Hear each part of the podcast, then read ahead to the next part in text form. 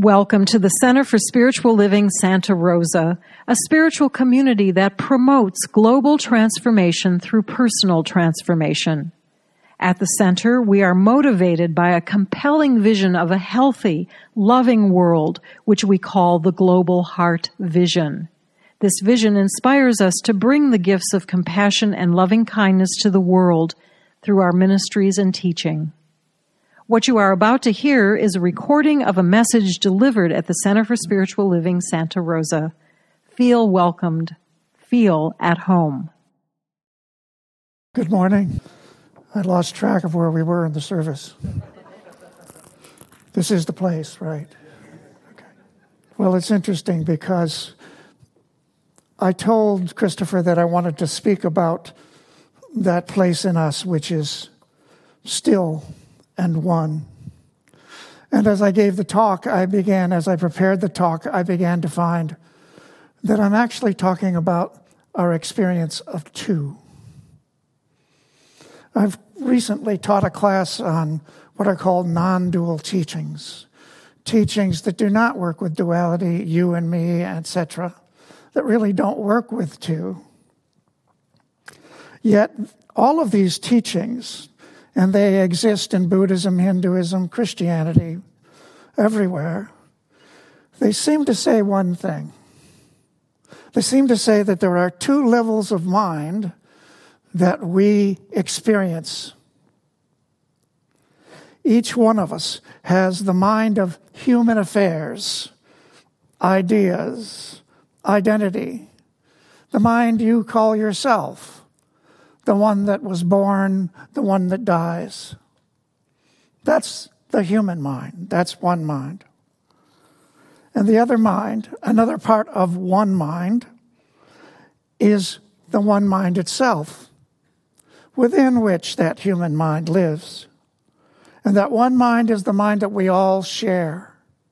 It is the mind that includes everything that is and everything that we are including the human mind. William James said this beautifully when he said, We are like islands in the ocean, separated on the surface, but joined in the deep. That's what's going on in this room right now. You're hearing a talk from me at the level of human mind, perhaps, but the one mind is always the basis and the really only the thing, the only thing going on. The relationship between the two, I think, is problematic for us because we're so identified with this mind, the mind that thinks, as I said, that it was born, that it will die, that lives as our identity. It's the one we've been claiming for so long. But the American writer and philosopher, Henry David Thoreau, taught about these two levels of mind. He spoke of the first level, the one I just called human, that is the world that lives in us, the mind that lives in us, that is lives in time. It's bounded by time. It does things, they come and they go. And then there is the one mind, there is the big mind, as I'll begin to call it, which is eternal. And they both live simultaneously in us. One arises from the other, but they're all, they're both active in us. So, to get a sense of our relationship to it, I'd like you to do a little visualization with me. So imagine yourself sitting by a stream, and you can see the ripples of water as they go by, as it goes by, rippling in the sun. There's the sound of the stream flowing over rocks. And then you can trail your hand in the water and you can feel it flow by. Now, imagine yourself taking a drink from the stream. And this is how Thoreau described that moment Time is but the stream I go fishing in I drink at it, but while I drink, I see the sandy bottom and detect how shallow it is. Its thin current slides away, but eternity remains. The stream of thoughts that you know as your mind, your human mind, flows like the water in the stream. And this is the wonderful truth. As it flows by, you can see through time to the stream bed, to eternity. It's right there. It's right here, always. But you have to look for it. You have to do something to take yourself out of this human mind level. So let me switch to Buddhism. As many of you know, I have a Buddhist background and have learned so much from my teacher, Suzuki Roshi. And he talked to us about these two levels of mind. And he called them simply enough big mind and small mind. And within us, there is this small mind and its worlds of comparison and judgment. And then there's the big mind, which includes everything, including the activity of the small mind. Suzuki Roshi spoke of it this way If your mind is related to something outside itself, that mind is a small mind a limited mind. If your mind is not related to anything else, then there is no dualistic understanding in the activity of your mind. You understand all activity as just waves in the activity of mind. Big mind experiences everything within itself. Do you understand the difference between the two minds? The mind which includes everything, and the mind which is always comparing itself to something that is seemingly outside. Actually, they're the same mind, but the understanding is different. And your attitude towards life will be different according to which understanding you have. When you understand yourself and your world as an activity of this same big mind, then you can feel your connection to every person, as I described in the image of the islands separated on the surface, joined in the deep. Right now, we are joined in the deep, all of us in this room. The big mind is the one mind, the one that Chris has been singing about, that the band has been playing. We call it spirit or God or Buddha. It has everything you seek. It has happiness and the, which leads beyond happiness into equilibrium, into being undisturbed and unperturbed, steady and solid. It's always already here. It's here right now in this room. But we don't see it.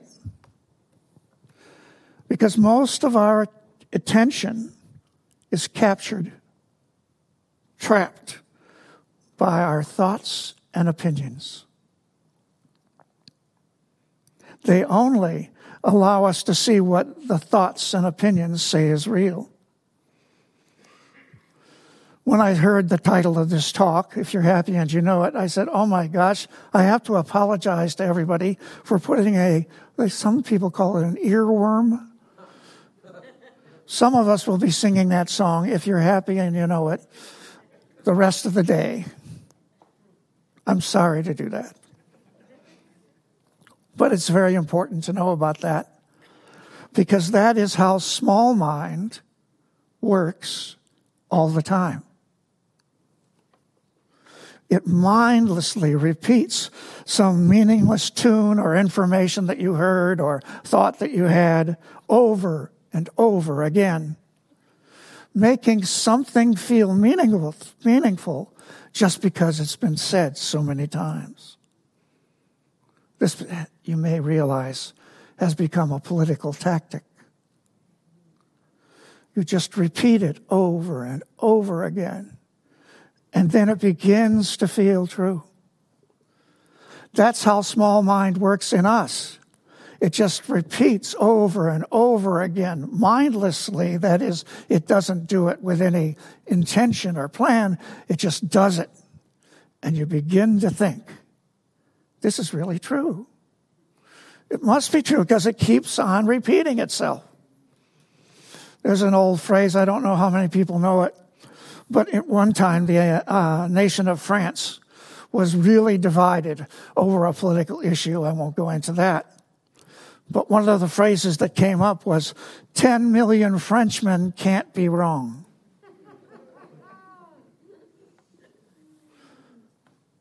we live in such a culture today. 10 million people can't be wrong. There must be something going on there, but there isn't. Small mind is just humming that tune over and over. Some of the signs that small mind is working in us, you can see in bumper stickers. This is one of my favorites. Actually, they're all my favorites. There's only two. If you're not outraged, you're not paying attention.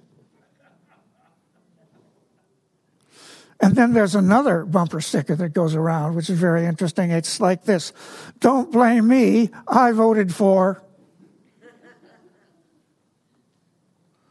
That kind of uh, one side or the other is what small mind does. Books are written about, of all things, toxic positivity. That's a current topic that's coming up in a big way.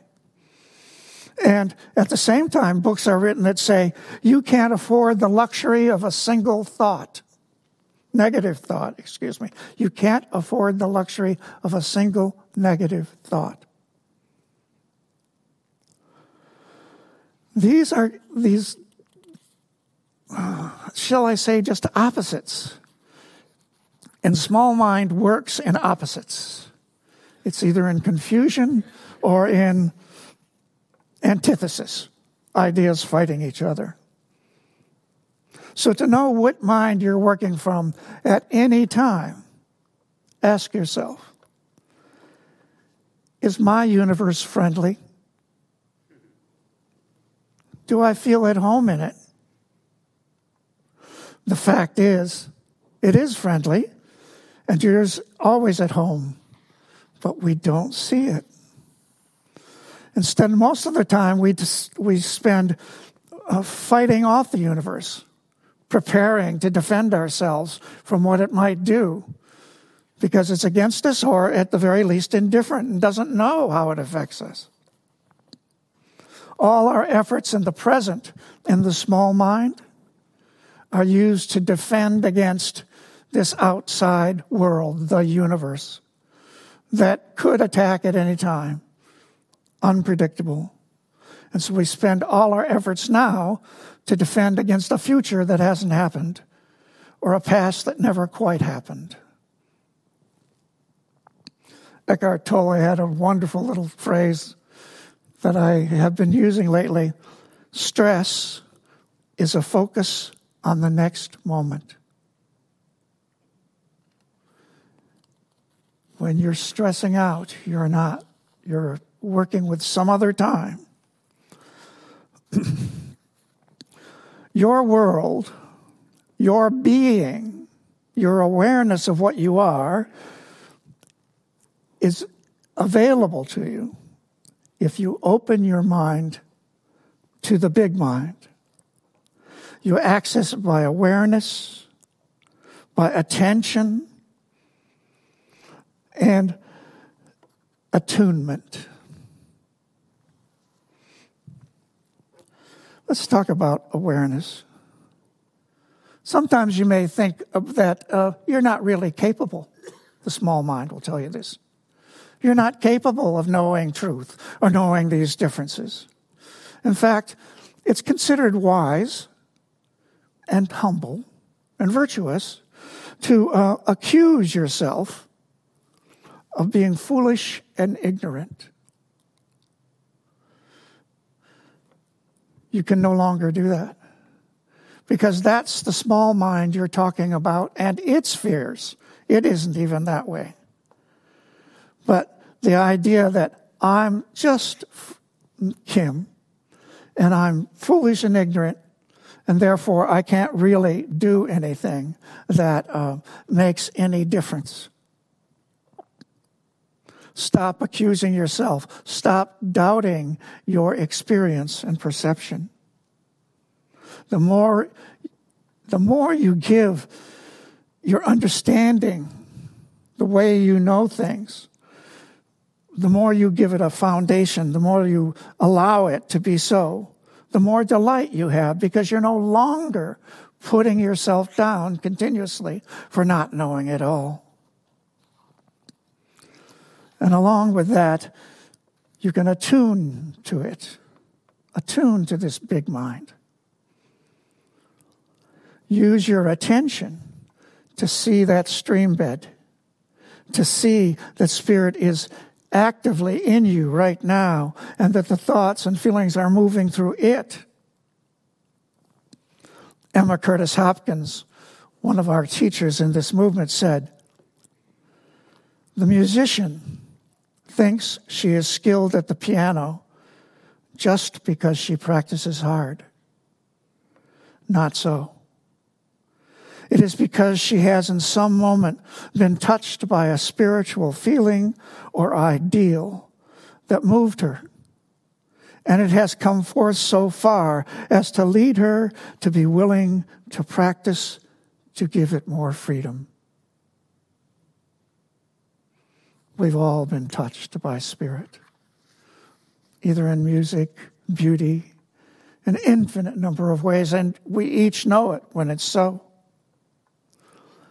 Are you willing to practice to give more freedom to your big mind? One of the ways you can give that freedom is through uh, learning spiritual practices, which are in line with, which are uh, in tune with mind. You have to look for it as I've said, you have to look for big mind.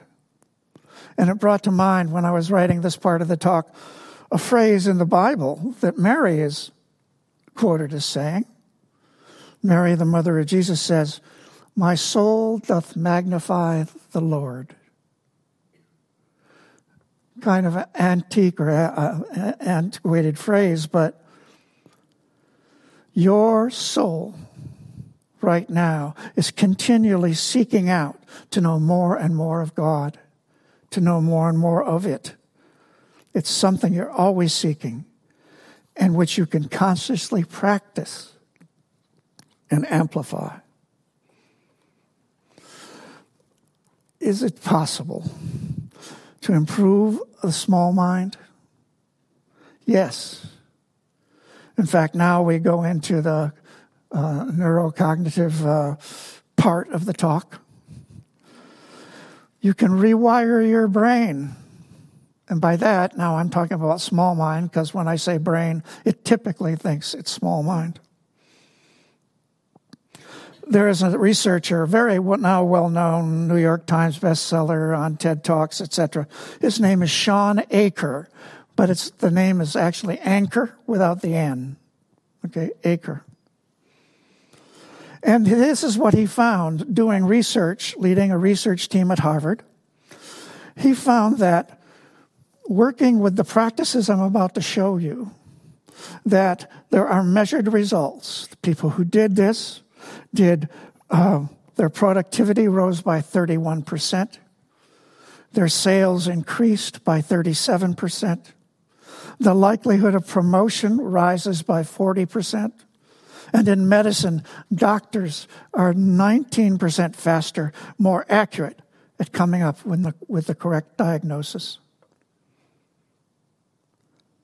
The techniques that gave these results are so simple that a sixth grader can do them. And if you do these, your brain is actually rewired so that it no longer takes the disposition of being against or confused or whatever, but it's rewired so that you can work more optimistically and produce more results, if you will. Here's the magic formula do each of these practices 21 days in a row and do any one of them no more than two minutes. Two minutes a day, 21 days for each of these practices, except for one, which you'll see. So the first one you'll understand right away. We talk about it all the time. Every day, spend two minutes a day, no more than two minutes, and write down three new things that you're grateful for. What you're doing is you're training your small mind brain to scan for positives instead of threats. It's the fastest way to teach optimism. Secondly, this one you'd know too, is exercise. Now, this one is more than two minutes. It's 15 minutes of cardio exercise, but really it just means move for 15 minutes. Uh, Achor shows that their research said it's the equivalent of taking an antidepressant when you do this. And um, it lasts uh, much longer and it has a 30% lower relapse rate.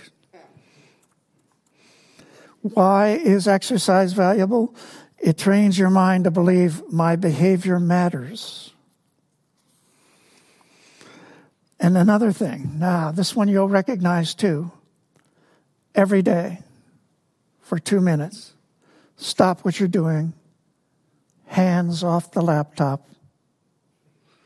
Now breathe and watch your breath go in and out for two minutes.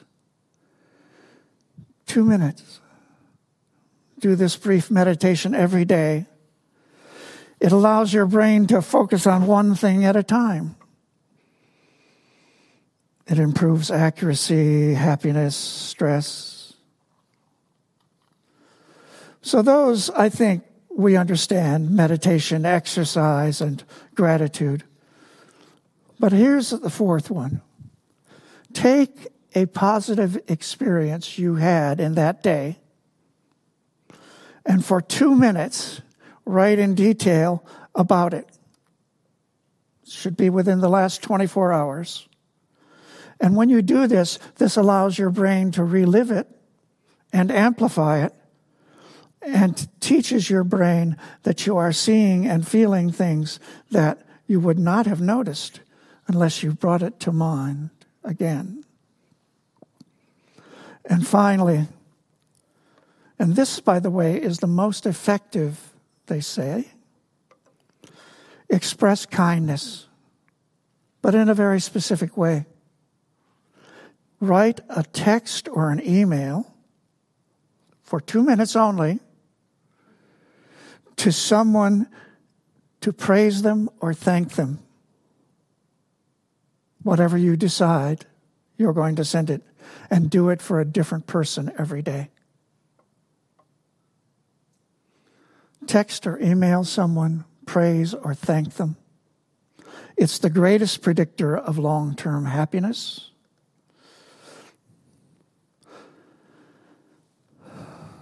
By doing these activities to train your brain, you release dopamine and all that stuff, but in fact, it rewires the brain, and that's observable in brain scans.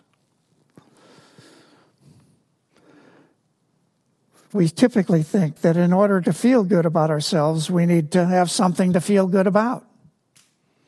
But actually, these studies show that if you feel good about something, then you will have something to, get, to feel good about. Because you'll be more inclined to do it, and you'll certainly see, see it. So instead of waiting for you to, yourself to become happy or to feel good to do something, instead just do it and feel its results. William James, that I quoted earlier, has a wonderful quote. He says, You do not sing because you are happy. You are happy because you sing.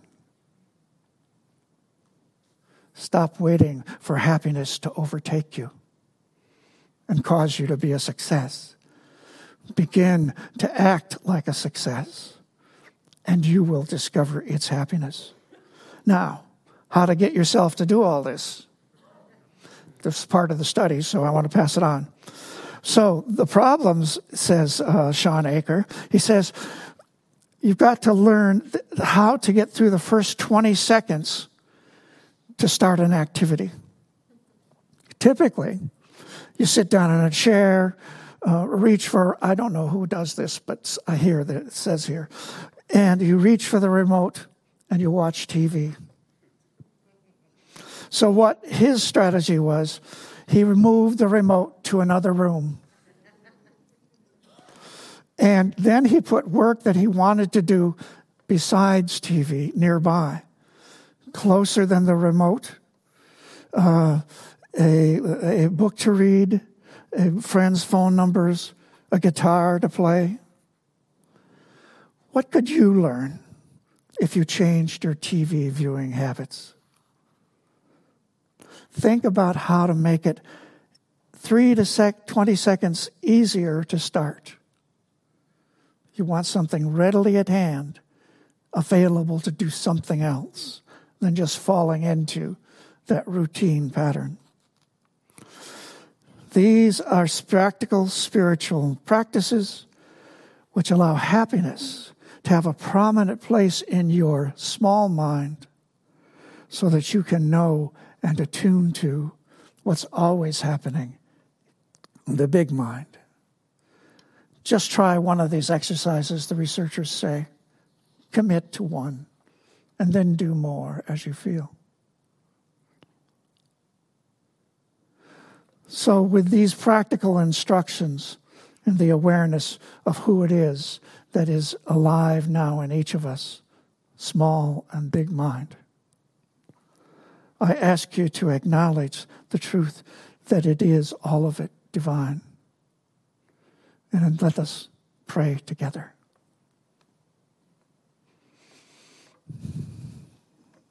There is right now in this room one mind listening in each person here. It is the same mind. It is right now knowing and feeling its being as each one. All of it is present always. So I speak this word in that awareness, and I accept that there is right now something moving, which is changing the minds, the brains of each one here so that they now know that there is something infinitely larger living in, through, and as them in every moment.